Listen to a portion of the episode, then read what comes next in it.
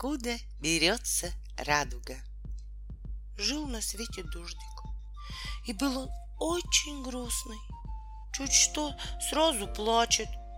Пожалел его солнышко, выглянуло из-за туч. «Эй, дождик, хватит плакать!» А дождик опять, знай себе, плачет.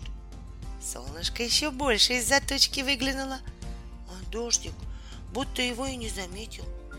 Вышло тогда совсем солнце из-за туч, протянуло к дождику свои лучики, а лучики сквозь капельки воды прошли и стали разноцветными. Стала над землей радуга, словно огромный мост. А какие в ней были цвета? Красный, оранжевый, желтый, зеленый, голубой, синий, фиолетовый. Ровно семь цветов. Дождик, как увидел эту красоту, сразу плакать перестал –